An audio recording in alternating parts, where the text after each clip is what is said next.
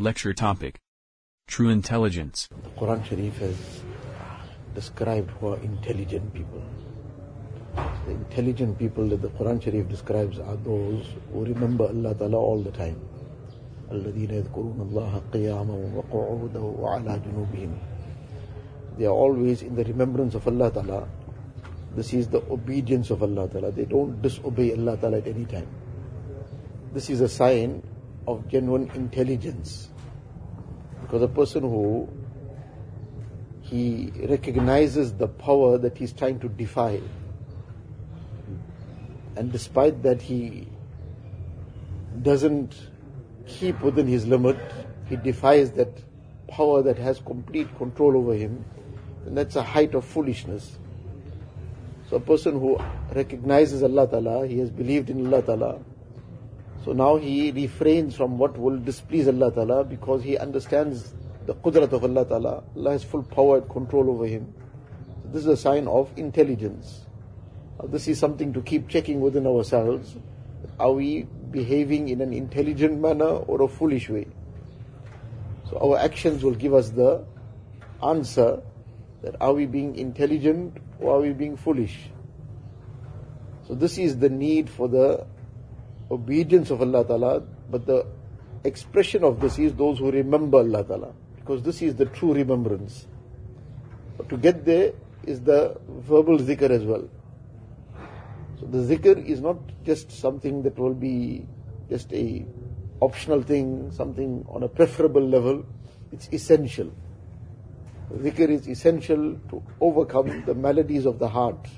Like a piece of land, there's all kinds of weeds and thorny trees and all different kinds of harmful things. So one way is to go and try and pick out each thing separately.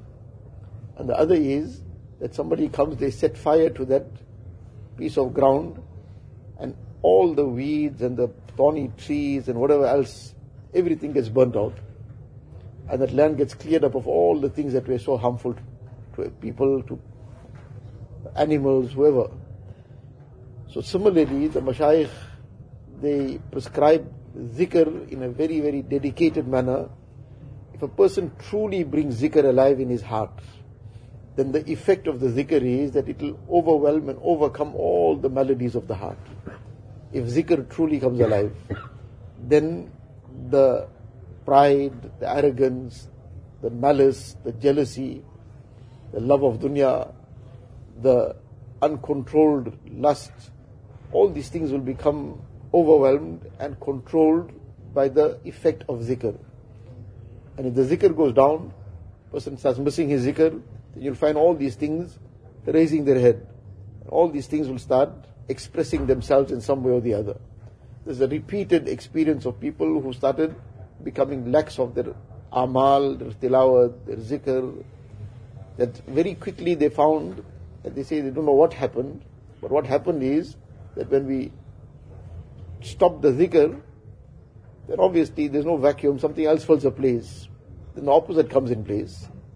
So this is the very important need of zikr. It's not just something on a preferable level, though it's not described as among the farais, but it's essential. It's very necessary for a person's spiritual health.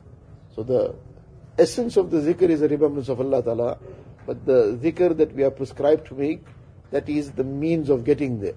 And to bring it truly alive is what is required. Allah Ta'ala gives.